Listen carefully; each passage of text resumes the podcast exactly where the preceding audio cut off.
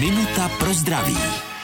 Při tetování hrozí infekce, alergie, ale může způsobit nějaké dlouhodobé následky? Ona i ta infekce může způsobit třeba jizvení nebo se prostě hojit špatně a je to na dlouho.